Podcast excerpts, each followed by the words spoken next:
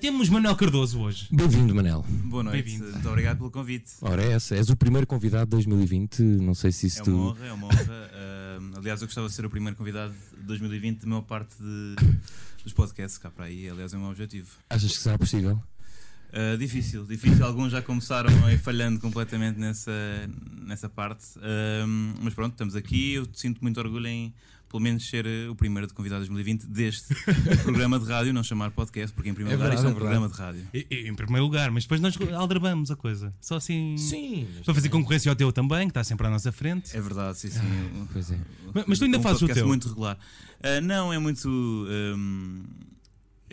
Ou seja, acaba por ser, o podcast chama-se Amigo Íntimo e acaba por também refletir a uma relação de amizade que eu às vezes mantenho, que é deixar de falar durante 6 meses, mas depois manter a confiança com as pessoas. E as pessoas refilam? Ou...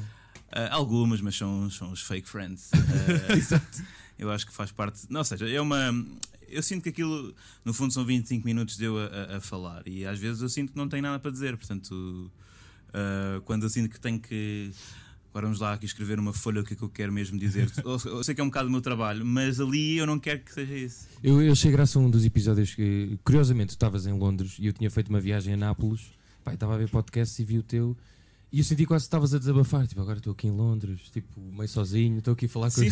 Quase um registro autobiográfico. É uma mensagem de voz muito longa, para quem tenha paciência para ouvir. Não tem... Ou seja, eu não considero aquilo conteúdo, do ponto de vista em que seja uma coisa com estrutura e que... É um desabafo. Exato, ou seja, é mesmo, está disponível, está ali, para quem quiser interessar-se tem mesmo que, pá, no fundo, aturar aquilo, porque não estou a vender aquilo como uma coisa, não, ouçam mesmo, vai ser mesmo divertido. Pronto, é uma pequena conversa comigo próprio. Uma pequena conversa, ok. Mas por isso não é regular, porque nem sempre me apetece... Ou nem tenho muitas coisas para contar, às vezes eu não quero estar a contar o meu dia-a-dia se eu não sentir que vale a pena ou que sinta essa necessidade. Se calhar é como, pode ser como uma terapia, que às vezes as pessoas estão, depois deixam de estar. E o Paiva já puxou o assunto de Londres, como é que foi isso? Foi porreiro, estive lá 2 meses e meio. Epá, eu quis ir porque sempre foi aquela coisa que eu alimentei quando comecei a fazer stand-up, que era a ideia de fazer em inglês, não porque, ou seja, não naquele registro de Portugal é pequeno para os humoristas, não é nada disso, mas porque lá trabalha-se de uma forma diferente e como cá, ou seja, o stand-up ainda está numa fase, apesar de se calhar já haver há 20 anos, ainda assim embrionária e com uma evolução inconstante. Eu queria ir lá ver como é que funciona lá a comédia do Open Mic. Será que há assim tanto como se diz? Será que é mesmo a ideia que se vende do sonho de Londres e não sei o que é assim tão real? E fui lá, pronto, tirar essas conclusões que eu queria fazer, mas eu estava a sentir que era aquela coisa que eu diria que ia fazer, mas depois os anos passariam e depois não iria ter essa oportunidade. Pois uma pessoa não organiza a vida para tirar 2 meses ou 3 para ir para Londres normalmente, porque é uma cidade bastante cara, mas houve aqui uma oportunidade de o fazer, então acabei por ir. E tu calculaste mais ou menos o risco, ou seja, não te importavas de, imagina, ias a um open mic e falhavas redondamente, não... Isso para ti era conhecimento. Mínimo, sim, o mínimo. Mas já foste lá com alguma bagagem, não é? Já estavam lá pessoas que te orientaram assim, mais ou menos no circuito. Conheci malta... a saber, o Vasco Elvas e o André de Freitas, que estavam lá e estão lá. Por acaso o André agora voltou, mas o Vasco continua lá e está lá há quase 2 anos, que estão nesse circuito. E o André está nos circuitos dos comedy clubs profissionais. Assim, ou seja, obviamente que tinha a capacidade de ter essa informação, que é importante, que eu acho que o risco de falhar, eu estava tranquilo com isso. Eu não queria era o risco de chegar lá e deprimir e nem sequer atuar. Ou seja, atuar uma vez ou duas, correr mal e ir para os pubs e ir embora. Ou, pronto, fingi que estava lá um mês e depois tipo, arrancava triste. E não foi isso que aconteceu. Eu tentei atuar mesmo em todo o tipo de sítios, desde... A maior parte eram cavos de pubs ou segundos andares. Essa era a média, mas depois havia coisas piores do que isso. E é assim, aquilo é o circuito open mic, portanto normalmente tens 20 pessoas a ver, 30, 50 é ótimo, mas também tive a atuar basicamente só para comediantes e duas ou três pessoas que tinham vindo do nada e caído em... E aquilo foi-te correndo bem? Foste sentindo que, ok, agora já estou aqui a perceber que público é este? Ou... Sim, pá, ou seja, estou satisfeito com o que... É ter escrito lá para aí uns 20 e tal minutos de stand-up e... Gosto bastante. Acho que trabalhei bem 10, ou seja, 10 deu para trabalhar. Isto foram em 26 atuações. Foi o que eu fiz lá. Ou seja, é diferente. Eu também tentei, eu basicamente fiz uma piada, trazia de cá traduzida e o resto escrevi tudo lá. Okay. Para no fundo, é diferente. Eles riem-se de facto de coisas diferentes e de uma entrega diferente. Também não que eu tenha mudado muito a minha entrega, mas... vê-se que há uma... Ou seja, que lá importa muito... importa o texto, mas importa também muito a entrega, porque eles às vezes vês malta que é ótima porque teve a trabalhar o mesmo texto durante imensos meses e então aquilo está no ponto, mesmo que a ideia não seja uma coisa fora do comum, ou seja, mais ou menos acessível, depois eles... A parte do acting. Exato, no delivery e pronto, no acting eles... acabam por perceber qual é que é o timing certo, qual é que é esta palavra, como é que eu hei dizer bem, que é que eu hei daqui de temperar para esta punch não sair assim tão seca, ou como é que eu hei de tornar isto confortável para as pessoas. Portanto, há uma série de coisas que só se aprende mesmo fazendo, e isso é que é a grande diferença de lá. É que uma pessoa pode escrever 5 minutos em casa, e se calhar aqui 5 minutos em casa, experimentas uma vez, duas, e pronto, estás na fase de fazer solos, se calhar... Às vezes isso já entra no solo, enquanto lá acredito que, ou seja, há muito mais oportunidades de experimentar. Calma lá, não é nada disto, ok, pode haver aqui alguma coisa, mas eu estou a ser preguiçoso neste ângulo, estou a ser preguiçoso na maneira como estou a acomodar a punch e não sei o quê, e tudo isso conta, mas tudo isso não é perceptível só de olhar para o texto, tem que se ver mesmo e tem que se tirar o ego e mostrar às pessoas. Mas também pode ser arriscado, por exemplo, o público de lá não é o mesmo de cá, não é? Tu testando material lá para usar cá pode ser... Sim, não é? Ou seja, isto no fundo são dois projetos, na minha cabeça são, ou seja, há o meu material em inglês e o meu material português. Yeah, algumas coisas dá para passar, mas terão de sempre quase passar pelo mesmo processo do início. É basicamente como é que esta ideia pode... Normalmente isso implica mudar o texto de forma bastante... ou seja, mudar muito o texto. E se calhar algumas piadas depois já não têm graça na tradução, não é? Sim, ou seja, mas se eu for traduzir literalmente, nunca tem, porque a piada é muito sobre a ordem das palavras, não é? E logo, tendo em conta que as orações lá funcionam de uma forma diferente logo aí, e às vezes de uma forma até mais benéfica para a comédia. Eu acho que o inglês é uma língua muito mais económica, logo permite-nos, se calhar, dizer em 3 ou 4 palavras o que aqui temos que usar imensas sílabas para transmitir. Mas tu intencionas voltar lá? Pois era isso. Continuar esse trabalho? Ou... Sim, eu estou a pensar, isto não é uma coisa fechada, mas queria ir este ano ao pelo menos uma semaninha ao Fringe. É lá. Mas atuar ou... Lá está, é lá. O Fringe não é isto. Atenção, o Fringe é tudo, não é? O Fringe é tudo. E eu vou para a parte do para a rua também. Exato. Se estiver no metro e atuar faz parte do Fringe. Mas é isso, é um festival que tem de tudo, não é? Seria muito bom ir lá com um exercício de malabares. Sim. Manuel Cardoso tem esse, yeah. Vou treinar nos próximos 5 meses, até lá. Não, mas estou tentando pensar ir para o Fringe e depois eu quero ir, ou seja, quando sentir outra vez que tenho tempo para, assim, 2, 3 meses, quero ir ao Londres ou... Imagina, experimentar a cena de Nova Iorque só para... Era isso, ou mesmo tipo, outro tipo de língua. Imagina ires à França. Aí, já não te vês tanto. Eu acho que é aquela coisa que muita gente sente, que é aqueles 3 anos de francês obrigatórios. Foram para água abaixo. Sim. Foi mesmo, parece que cortaram ali mesmo na curva de aprendizagem. Mas que agora até, nada até ficou... Podíamos ser bons a francês, não é? Acredito que sim, mas pá, duvido. Era giro aprender uma língua para fazer stand-up. E conhecia malta tipo russo que fazia isso, que tentava. E russo era incrível. Sim, russo. Isso é que era um desafio. E era capaz de ficar foneticamente, como dizem, muita gente estrangeira dizem que não. Sim, é parecido. Os espanhóis dizem isso. Eu acredito que o stand-up em português, uma pessoa mostrar-nos um beat stand-up em português a uma pessoa estrangeira deve ser confuso, deve ser uma coisa que não deve parecer bem comédia, não é a mesma musiquinha, certamente. Mas uma dúvida, estávamos a falar do Fringe, há espaço para tipo tu chegares lá e fazeres uma coisa, ou tu tens que planear com alguém de lado, ou há espaço para tu chegares e pronto, isto é o meu espaço que eu roubei aqui dos outros? Aquilo funciona, há dois tipos de Fringe, há o festival em si, que funciona por alugar salas. Aquilo é um festival, aquilo não tem curadoria, aquilo, ou seja, o festival em si não tem curadoria, entra qualquer coisa, depende, há uns timings para alugar salas e as melhores são muito caras, são tão caras que com alojamento, comer lá e uma previsão realista de venda dos bilhetes, a maior parte dos comediantes, mesmo que já estão bastante lançados em comedy clubs, ou mesmo que já estejam na televisão. Sim. Há um documentário bem fixe do Hannibal Buress, exato. Esse que ele está de bem deprimido.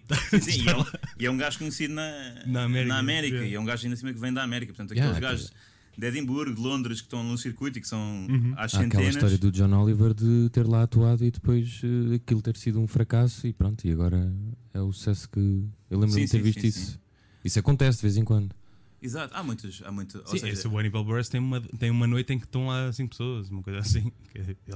No Fringe é muito normal. E acho que a maior parte das histórias desses comediantes que agora estão no Daily Show, ou no... O John Oliver tem o seu próprio programa, não sei o que, passa pelo Daily Show, ou que tenham sucesso de outra forma. Houve uma altura em que tiveram a bater na pedra de uma forma... Mas estavas a dizer isto do Fringe de... Sim, o Fringe, ou seja, é só... Não é? Implica, e há grupos no Facebook. A comédia, por acaso, em Londres e no Reino Unido funciona muito à base. É uma coisa muito comunitária e no Facebook toda a gente se ajuda. Se perguntares como é que eu vou à Fringe, vem lá algum gajo explicar tudo. Aqui provavelmente seria ignorar não visto, e não respondeu. Desativar notificações. Exato. Mas lá a malta ajuda-se imenso. E no fundo é isso. Depois há o Free Fringe. Pronto, o Free Fringe, que é esse onde eu quero ir.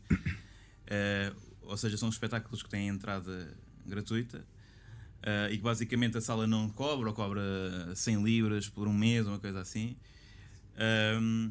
E basicamente a ideia é depois daquilo, como acontece em muitos espetáculos em Londres, gira um balde e a ideia é fazer o break-even com o que fica no balde. E a maior parte das pessoas, das experiências que há, dizem que é muito mais fácil atingir o break. Estamos a falar do break-even, é tipo estar um mês a atuar para não ganhar dinheiro. É isto que estamos a falar. Eu, na maior parte do circuito britânico, é isso que acontece. São imensos anos sem ganhar um cêntimo por estar a fazer isto. Quanto é que ganhaste lá? Zero. Ou seja, interessante seria perguntar quanto é que perdi. Mas não vou revelar. Agora, é muito mais fácil ir ao. Se não tens um PR atrás, não sei o que, tens que ir ao Free Fringe, senão vais arder em milhares de libras. E portanto, basicamente esta ideia do bucket aqui, se calhar para nós e para vários comediantes, estabelecidos ou não estabelecidos, até é uma ideia, e se calhar as pessoas estão a ouvir já estão a pensar nisto, que é um bocado uma coisa humilhante. Que é uma coisa um bocado humilhante. Uma pessoa estar a pedir o chapéuzinho como se estivesse no metro. Sem desrespeitar os artistas de rua, mas a ideia é que os artistas de rua não têm, e que quem tenta ganhar o dinheiro assim através da sua arte, que é tipo, ok, então ninguém gosta de ti, portanto vais pedir. Eu vi lá, no Fringe, quando fui lá, vi malta com solos na Netflix a fazer isto. Malta, não estou a lembrar, era um canadiano. Mas tipo, depois de ele ter lançado... Sim, já tinha o... Eu fui ao Fringe de 2016 com o Batáguas, com o Pedro Teixeira de Mota e aqui com o meu amigo Francisco. E eu lembro-me que o Pedro tinha visto o solo dele na Netflix e depois fomos lá ver a zero e depois... e ele estava lá normalmente, tipo... Sim, basicamente era o Tech, que não é um Tech, é um outro comediante a quem alguém paga 10 libras para estar lá a meter a via, não é? O gajo... E mais ninguém, e é o gajo que tipo é o Tech que te mete na sala e depois o gajo mete-se ele no fim, na porta, tipo a dizer obrigado, boa, tranquilo, com malta que não dá, ou tipo meio com um olho a sensor, isso varia de comediante para comediante, e pronto, ia fazer ali, se calhar, 30 libras. Isso é uma lição de humildade.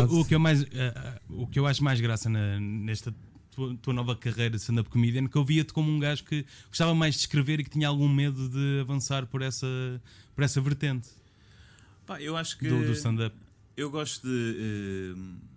também, eu acho que fui lá também porque queria escrever noutra língua. Eu, sobretudo, lá está, eu curto mais escrever do que... Não é curto mais escrever do que atuar. Atuar é fixe, dá outra recompensa. É mais a tua praia, não é? Mas, sim, mas é mais confortável para mim estar escondido em casa a escrever. Acho que para muita gente é... só que para crescer como stand-up comedian, eu quero e acho isso importante. Porque, ou seja, se uma pessoa está a fazer, a única coisa que pode pensar é, pá, como é que... É como tocar um instrumento, não é? Não vais cagar tipo, na técnica, não é? Se estás a fazer, tens que perceber como é que eu posso dizer isto que eu quero dizer, que é, pronto, é a parte, se calhar, as pessoas têm mais envolvidas, é tipo, eu tenho ideias e piadas e não sei o quê, mas como é que eu posso tornar isto agradável, como é que eu posso isto fluido, escorreito e com ritmo e... Epá, porque... É diferente, quer dizer, lá há muito menos oportunidade para não ter piada, como é que eu ia dizer? Porque são sets pequenos, normalmente nos open mics e não sei o quê. Quem faz 20 minutos já fez 1000 open mics e tem os 20 minutos, pelo menos uns que são bulletproof. E quando vão ao solo, pá, obviamente num solo em qualquer um, mesmo nos melhores, há momentos em que tu ficas... É sempre subjetivo, mas há momentos, há beats... Sei lá, adorei o último do... Gostei muito do último do Chapéu, mas há ali um beat que eu fiquei... Pá, não adorei, não gostei muito. Não sei se foi porque estava mal trabalhado, se fui eu que não gostei muito da ideia, mas... Numa hora há sempre. Mas ali em 20 minutos tu consegues... Há malta que consegue estar sempre a partir. Isso é técnica, é repetição, é fazer muitas vezes. E é, sobretudo, matar um bocado o ego de... Ok, isto são as minhas piadas, o que eu quero dizer. Não, pá, tu queres dizer isso, mas se as pessoas estiverem a rir... Sempre queres dizer aquilo que as pessoas tiverem a rir sempre, não é? Não significa mudar completamente a tua... Sim, mas vais-te adaptando para... Mas acaba por ser uma arte em que a aprovação importa tudo, logo seria, e acho que não é construtivo uma pessoa ignorar que é uma coisa técnica e que dá para melhorar, e especialmente num país onde não há um comedy club, obviamente, que então, todos os stand-up comedians podiam ser melhores stand-up comedians. Então tu preferes ser, entre aspas, dono do que escreves ou escrever para outras pessoas? Tipo, o facto de agora estás a fazer, agora há algum tempo já estás a fazer o teu próprio texto, gostas mais disso? Tipo, ok, eu gosto de escrever e quero ser eu a dizer, ou vês-te também daqui, nas coisas que vais fazendo, não é? Também acabas por dar ideias ao escrever para outras pessoas, mas o que é que preferes? Não sei, ou se isso está de alguma forma ligado ou não? Sim, acho que faz parte do... São duas vertentes do trabalho na comédia. Há quem escolhe fazer só uma, há quem escolhe fazer só outra. Mas eu, lá está, eu curto mais e sinto mais confortável e gosto mais de escrever. Mas se calhar portanto, achas que fazendo as duas vai-te tornar melhor numa coisa e na outra, não é? Eu acho que também se escreve muito com... para a comédia escreve-se muito com a entrega, não é? Você não pode... estar a debitar, estamos a escrever coisas, no fundo a definição de guionista é escrever coisas para serem ditas. Sim. Logo, acho que ajuda, mas eu não faço nenhuma para melhorar no outro ou para em função da outra. São dois trabalhos, são dois trabalhos diferentes e gosto dos dois. Quando é que foi a última vez que viste um especial de comédia ou que viste algum espetáculo sem pensar tecnicamente naquilo que estavas a ver? Sei que ela pergunta se faz aos sem brema agora. Né? Um plano sem. Não, porque estava a pensar, tipo, quem trabalha em televisão ou quem é jornalista nunca mais consegue ver a coisa da mesma maneira, não é? Acho que isso acontece ao vivo. Ao vivo. Deixas-te levar. Sim, uma pessoa. Ou mesmo, isso tem que acontecer, por exemplo, em open mics. No open mics é muito variado, não é? Aquilo pode haver pessoas que estão a partir a casa e pessoas que estão a fazer a primeira vez e que não está a correr bem. Portanto, e lá até acontece mais aqui. Eu sinto que agora já temos a ter mais open mics em Lisboa, não sei o que, é fixe, portanto isso vai criando uma cultura. Estamos num boom, não é? Agora. Sim, há imensos open mics cá. Mas lá, pronto, como eu ouvi mais e sobretudo há uma cultura de que há muitos comediantes que não gostam e percebo que a partir de um certo momento não faça sentido, mas é uma cultura de apoio, uma cultura de... na verdade... um hiper respeito pelo aquilo que está a acontecer e pelo facto de estarem pessoas a expor-se, se calhar pela primeira vez, a dizer, o que facilita muito mais também, se calhar, pessoas experimentarem fazer stand-up, porque eu sinto que, sabe, pode haver muita malta que curte comédia, escreve comédia, mas não quer experimentar porque depois vai estar num open mic e estão lá três comediantes a olhar meio de lado, sim, e um público que nunca bêbados, ouviu, sim, nada de ti. Percebo que seja isso, às vezes isso acontece. E lá é muito mais fácil uma pessoa passe. Então, quando é ouvido, estás mais aberto para apreciar. Exato, quando é ouvido, uma pessoa está com amigos e não sei o quê, está meio tocado, não sei o quê, vamos rir, mas sei lá, pode também acontecer depois, como acontece, pode acontecer num concerto e não sei o quê, que é quando fazes zone out e ou estás a pensar noutra coisa, ou estás a pensar no que está a acontecer mesmo, e isso acontece bastante em comédia, mas eu acho que ao vivo tento-me divertir, porque depois também não é, quer dizer, é quase... Senão estás sempre a trabalhar, não é? Isso, mas pronto, isso é tranquilo, e é porque é de uma coisa que eu gosto, e é fixe analisar a comédia, mas é um bocado injusto também às vezes para quem está em cima do palco, é tipo, de repente a pessoa está a fazer assim. Exato, a pessoa está a fazer um espetáculo, está não sei o quê, e está no fundo, e tu estás a usá-la, para ou te sentires melhor contigo próprio, porque a pessoa não tem um nível mais baixo na tua cabeça, ou para teres ideias para vir. Portanto, no fundo estás a usurpar o momento de glória ou de limelight daquela pessoa. Então, portanto, pode acontecer, e acontece às vezes na cabeça, mas se concentrares em rir ali, é mais, e vais-te divertir mais. Mas a ver... Epá, a maior parte das vezes estás a ver, tipo, fixe, não sei o quê, tipo, e somente os bons é no fundo, insultar um bocado, tipo, como é que isso foi, e tipo... É fixe ver quando foi de muito trabalho, tu vês, estou a bater nisto até chegar aqui, e depois irrita quem tipo, cenas que é tipo, nem sei como é que não é possível perceber como é que esta pessoa chegou aqui, ou é mesmo dele, é uma coisa mesmo genuína, e se irritam mais, porque é, tipo, é inexplicável, não vale a pena estar ali a tentar explicar a genialidade. Agora estás de regresso a Portugal, queria te perguntar uma coisa. Vais voltar a trabalhar com o Ricardo e com a equipa dele, desde contratação do mercado inverno, exato, não é? Mercado inverno. Desde que começaste a equipa técnica, não é? Exato. Mourinho, e depois é, exatamente, Rui Farias, e agora o gajo treinador. Quem é o adjunto dessa equipa? Não existe. E o Ricardo dir-te-ia que nem existe uma hierarquia, porque pronto, é o Ricardo. Vamos manter. Mas sentiste de alguma forma que as pessoas tomaram mais atenção às coisas que tu fazes? Sentiste de repente estou aqui com o Ricardo, muito conhecido, e mudaste alguma forma, a tua forma de trabalhar ou de pensar, a experiência de estar com muita gente a pensar? Ou receber outro tipo de tratamento, este gajo escreve para o Ricardo. Não sei. Como é que eu ia dizer? Obviamente foi... mudou... Para já eu não tenho assim tanta experiência como guionista e a escrever em grupo. Não escrevia muitas coisas antes disto. E sim, e sou mais até solitário a escrever, normalmente. Portanto, isso teve que mudar o chip, mas como é óbvio, tendo em conta a oportunidade que era, nem sequer me prendi por aí. Mas a verdade é que no início sentia mais dificuldade em estar numa... Até porque o método de trabalho é um método muito... ou seja, não é por duplas que se vão embora e que constroem o bolo, coisa. É muito à volta de uma mesa, 8 pessoas a gritar para alguém que está a escrever. É pouca prática, sabe? Sublinhar, gritar aqui. Sim. É bastante intensa a experiência. Mas é uma questão, e como nos damos bem, vais ganhando essa confiança para participar, não é? E para participar.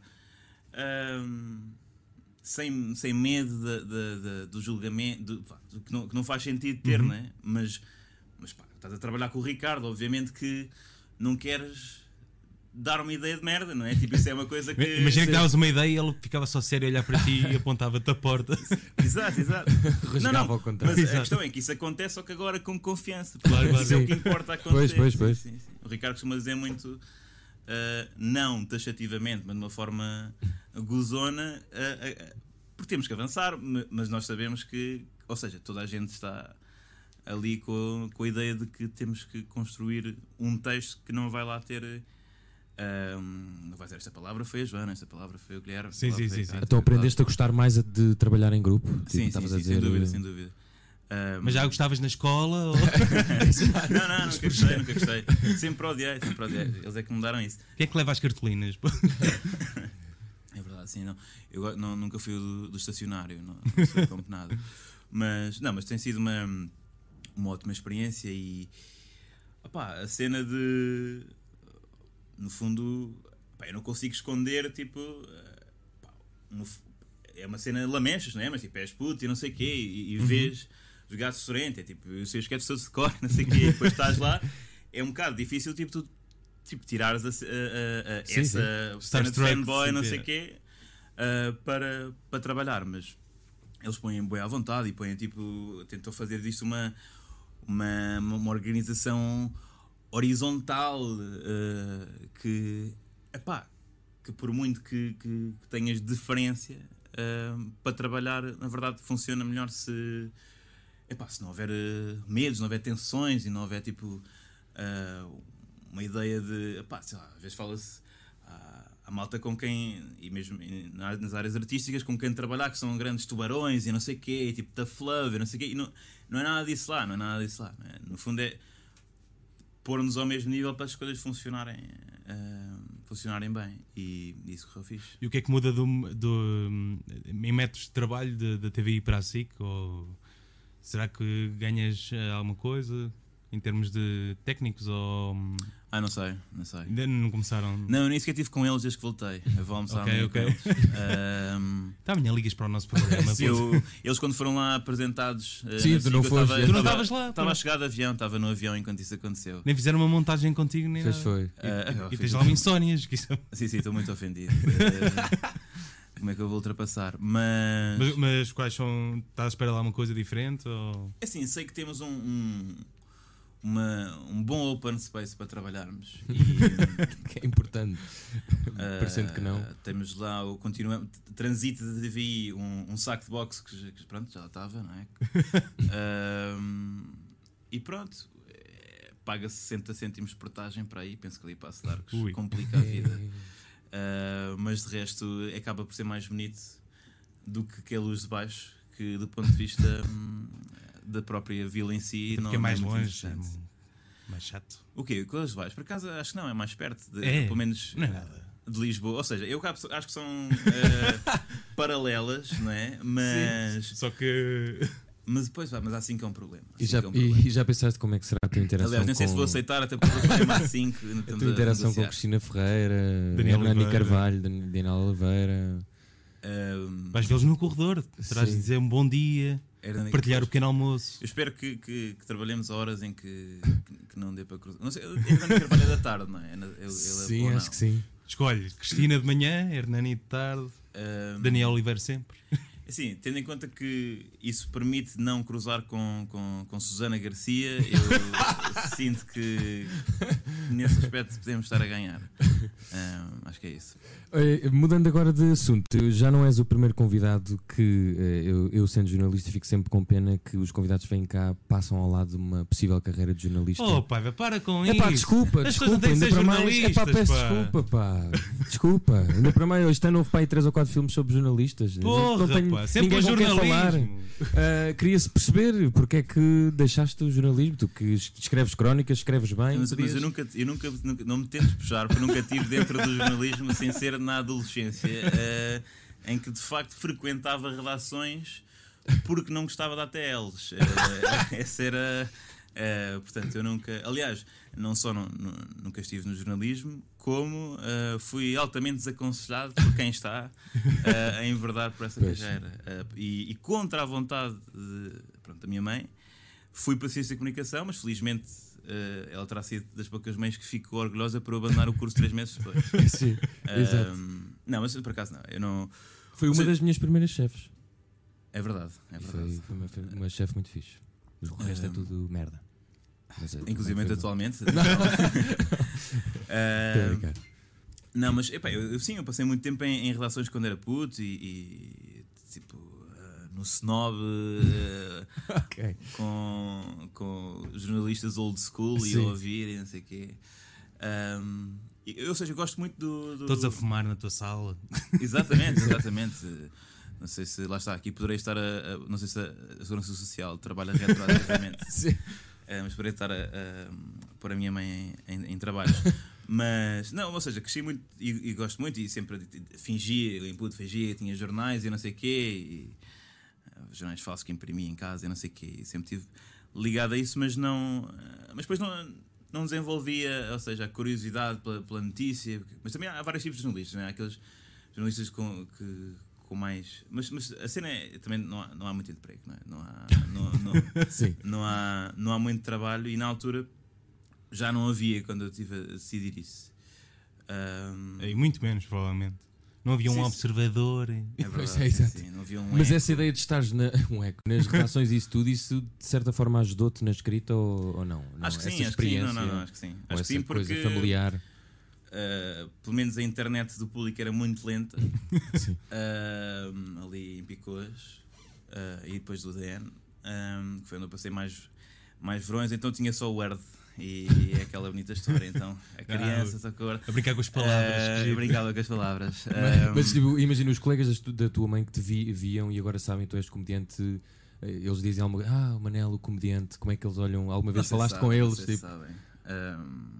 Não sei se... Tipo, têm pena que tu não tenhas sido seguido os passos. É assim, ou seja, acho que eles no fundo estavam no ritmo normal da sua vida de jornalista, não estavam a reparar numa criança. Estava lá só um puto. Estava lá só um puto, como é normal, e outros vários em julho.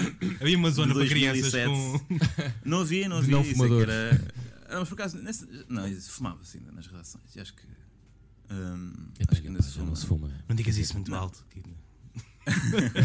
Não, assim, não quero. Lá está, mais uma vez não quero comprometer a minha mãe. Não se fuma em nenhuma relação, em nenhum espaço fechado do jornalismo em Portugal. Tu já tentaste escrever algo que não fosse comédia? Uma coisa assim, não quero dizer mais sério, porque comédia também é sério escrever, mas algo mais dramático. Tive a minha fase experimento dos 14 anos, como acho que qualquer pessoa que escreve e que escrevia estupidez, mas que está bem guardada. Num diário? Não, eu tinha alguns blogs na altura, eu tinha 2 ou 3, e um era mais... era tipo Fernanda Câncio, Sócrates, Manuel Cardoso... Exato, eu recebia avanças, eu era um dos... não lembro do nome daquele blog... Como é que era? Nem do senhor, que não era aquele nome, mas pronto, este está fraco o meu conhecimento do processo marquês nesta altura, porque aquilo vai e vem, entusiasmo por fases. Não, mas pá, tinha um dos blogs em que escrevia tipo, pá, contos e não sei o quê, e quando havia concurso da escola e tal, participava. Pronto, queria cair no gosto das professoras de português, especificamente. Então nunca veremos tipo o Manuel Cardoso estilo Steve Carell, que agora faz filmes dramáticos, Manuel Cardoso poeta, Manuel Cardoso... É pá, poeta, romancista. Acho que não. Também aos concursos de poesia, ora bem. Mas ficou por aí, acho eu. Tinhas bons poemas? Não, acho que não. E não, pá, contos, não sei. Isso, acho que não. Para já não. Para já porque, ou seja, há poucos comediantes a escrever é enverdar por esses caminhos, não é? Cá, pelo menos. Sim, porque depois acaba por ser levar-se um bocado. Não é? Mas acaba por ser levar-se um bocado a sério. Tipo, de repente, sim. Olhas com tudo e todos. E agora o... Olha, o gajo escreve livros agora. Sim, agora é uma linha insensível, agora está coisas para chorar. Não. É. Até porque às vezes eu não vejo, parece que há uma patina de tipo que menor da escrita humorística, tipo, que eu acho que não tem sentido, ou seja, não excluo escrever uma coisa mais longa e que em princípio vai ter o humor, que é o que eu estou habituado a escrever, e não me quero estar a pôr noutro sítio para já, mas, ou seja, uma coisa, um livro sobre humor ou com pronto, escrita humorística, não escolho fazer, e não acho que seja uma cena.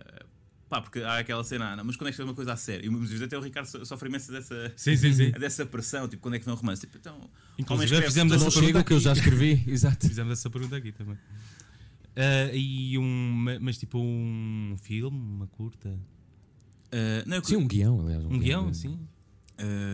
Não curtia escrever uma série. Filme, não sei bem. Parece que pode ser mais para a frente. Filme é aquela, parece que é sempre um mega tipo high stakes, não é? Um filme. Sim. É porque tem mais páginas só. Sim, mas na verdade com uma série se calhar tem certamente mais, né? Sim, mas parece sempre mais fácil. Mas pensas em ponto pequeno, mais, não é? Tem episódios. E acaba, pá, não sei se é...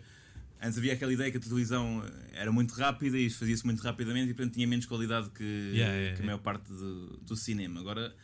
A malta fica anos a desenvolver séries e de facto... Vezes, a malta do cinema está toda aí para as séries também. Sim. É pá, fazer uma série de 10 episódios com episódios de 1 hora em que... É pá, com qualidade, tipo, não... também lá está, são mega equipas, normalmente claro. não é... Mas gostavas de um projeto desses? Sim, eu gostava de trabalhar em audiovisual mais, no fundo. Era fixe que já nos próximos 10, 15 anos em Portugal houvesse a fertilidade, exato. Sim, pelo menos 3 ou 4 projetos. Sim, e pagos a 90 dias. Não, mas, ou seja, a fertilidade de conteúdos que se vê no resto do mundo. E tu achas isso possível? Ou... Eu acho que sim. Mas tipo, na televisão ou YouTube e depois alguém vai... começar, certamente, nos próximos 10, 15 anos a dividir melhor o dinheiro e a pôr ok, bem, temos aqui os conteúdos para agarrar o público mesmo de televisão e que tem, pronto, que é mais velho e não sei o quê, mas vão ter que começar a meter dinheiro em... Sem dividir pelos meios. Exato, não vamos fazer 500 episódios de uma novela, fazemos 200 e com o resto de dinheiro fazemos uma série de 10 episódios que melhor, que nos dê jeito para a marca, que dê jeito para... Porque não acredito que não haja pessoas, mesmo no poder, certamente há pessoas que querem fazer coisas giras e coisas perenes e coisas que... Mas era fixe uma novela escrita por humoristas no futuro. Sim, sim. Era um bom desafio. Eu acho que houve muitas novelas escritas por humoristas na medida em que era trabalho. Sim, sem eles saberem. Sem eles saberem. Mas eu acho que sim, tem que... eu deposito esperança na RTP Play, que já está a fazer algumas produções e tal, acredito que com orçamentos ainda limitados, mas eu acredito que já é um avanço, que cresça, e acredito que as outras televisões, acredito que a SIC, TVI, vamos ver, dependendo de qual é que vai ser o target. Pois, eles estão um bocado mal, não é? O que é que vai acontecer, mas... E é normal que até apareça, fora desta da cena dos 3 canais, que apareçam maneiras de ver conteúdos diferentes, ou que a malta que faz séries para o YouTube consiga monetizar ao ponto de poder ter produção a sério, não é? Ou seja, qualquer coisa, tipo, imagino que todos os humoristas se juntavam para fazer uma mega produtora de conteúdos variados. Sim, exato. 2,99€ por mês com o Benfica Play. Se um clube de futebol está a produzir conteúdos e a dizer, eu acho que isto tem valor, ou seja, este meio o Tomás Tavares a falar 3 minutos no balneário é um conteúdo que as pessoas vão pagar para ver, porque é que... Será que aquilo está a resultar, por acaso? Eu não sei, acho que não. Porque aquilo, na verdade... Se calhar não lhes interessa que resulte, mas... Mas lá está, se calhar eles estão a fazer muito isso porque é uma cena. Um Benfica agora tem uma plataforma. Às vezes é isso, às vezes não vai dar lucro, mas... dê-nos milhares de euros para fazer coisas giras. Só para ver como corre, só para ver, para testar. É isso. Logo se vê. Estamos quase a terminar. É verdade. Então, tens perguntas interessantes? Não, esgotei neste momento. Tinha a minha pergunta de jornalismo, sabes que eu geralmente quando outra faço vez essa... jornalismo? Não, já fiz. Eu geralmente quando faço essa base do programa, eu hoje não basei, mas geralmente vou-me embora. Então resta-nos perguntar ao nosso convidado, não planos para o futuro, mas sugestões de alguma coisa, de uma peça coisa. De roupa, de uma série, uma comida, uma... Ouvi dizer que és bom cozinheiro. Li alguns. Afinal, tens perguntas interessantes. Lembrei-me agora, peço desculpa. Recomendo comer. Recomendo... No geral. Mas cozinhas? A digestão no geral. Olha os olhos do Chico a brilhar. Cozinho, ou seja, não diariamente, mas... eu quero ser aquele cota dos petiscos. Aquele cota... Sabe bem receber. E não sei o quê, em casa já fez... Não acordou às 9 da manhã para ir ao mercado, mas fez o seu próprio pão. Ali, não, isso acho que é o contrário. Eu não quero ser a pessoa que faz o próprio pão, de modo algum, nem a pessoa que compra pão na gleba. Eu quero que faça um bocadinho de pão para ir. Não quero ser estudante sem pão, de modo algum. Para comer uma chouriça, sim. Mas exato, um pão normal. Chouriça em casa. Mas qual é o teu prato favorito? De cozinhar ou de digerir? Que tu fazes? Podes dizer os dois. Não sei, eu curto de... Não sei porque curto bastante de fazer bolonhesa, porque eu gosto da coisa que os italianos têm de apontar o dedo a quem não está a fazer bem. Gosto daquele isso por acaso é bem. E então eu também faço de uma forma bastante pura, tentando... Eu fui pesquisar qual é que era aquela... as pessoas acham ridículo, normalmente é um prato que as pessoas fazem para safar em meia hora e eu estou a fazer à 1 da tarde para estarem 4 horas no tacho para impregnar a casa de cheiro. Para fazer um ragu. Exato, um ragu. mas vamos parar, as pessoas não podem para espaguete à bolonhesa, pode ser com qualquer massa. Exato. Qualquer não, tem que ser uma que aguente, tem um peso humor. Saio também, agora é... é isso, recomendações, a nível de roupa, pá, penso que aquelas calças que são hoje em dia de meio fat train, meio calça, meio chino, são muito confortáveis. Okay. E... Mas usufruis? De... Não estou neste momento com uma. Okay. Ora bem. Queres subir para cima da mesa para ver-me? Não, mas, olha, isto foi na Bershka, em Londres. Não me perguntei. Mas só para comprar lá na Bershka, em Londres? Ou achas que cá... Pá, apanhem o voo para aquilo, é mais perto do aeroporto de Luton, acho eu. É direto. E o especial da Michelle Wolf. Ok. Estou maluco com isso, o que é que se passa nesse especial? É muito engraçada, mas ela tem uma coisa boa, como ela não é mais nada para além de extremamente engraçada. Como é que eu ia dizer? Parece que estou a menorizar, mas ela tem aquela voz que não é agradável de ouvir. Sim. Não está num programa de televisão que puxa muita gente a ver. Não faz um discurso de... não prega, não é? Não está ali a tentar agora falar destes temas que é para... Não, é muito engraçada, tem ótimas piadas e pronto, acho que isso é muito importante. Olha, deixa-me dizer-te que és o primeiro, penso eu, convidado a dar uma sugestão de roupa e agradeço-te por isso. Pronto, aliás, era o meu único objetivo. E de um livro, tens? De um livro também? De um livro... estou neste momento a ler o Senhor das Moscas, o Deus das Moscas. Morreu o ano passado, não é? O senhor morreu, yeah. Não estava a par. Ele escreveu vários filmes e coisas assim. E antes estava a ler, ou li o Harari, mas ainda aquele da Humanidade. Como é que não é o Humanity? Penso que é... Não sei qual é.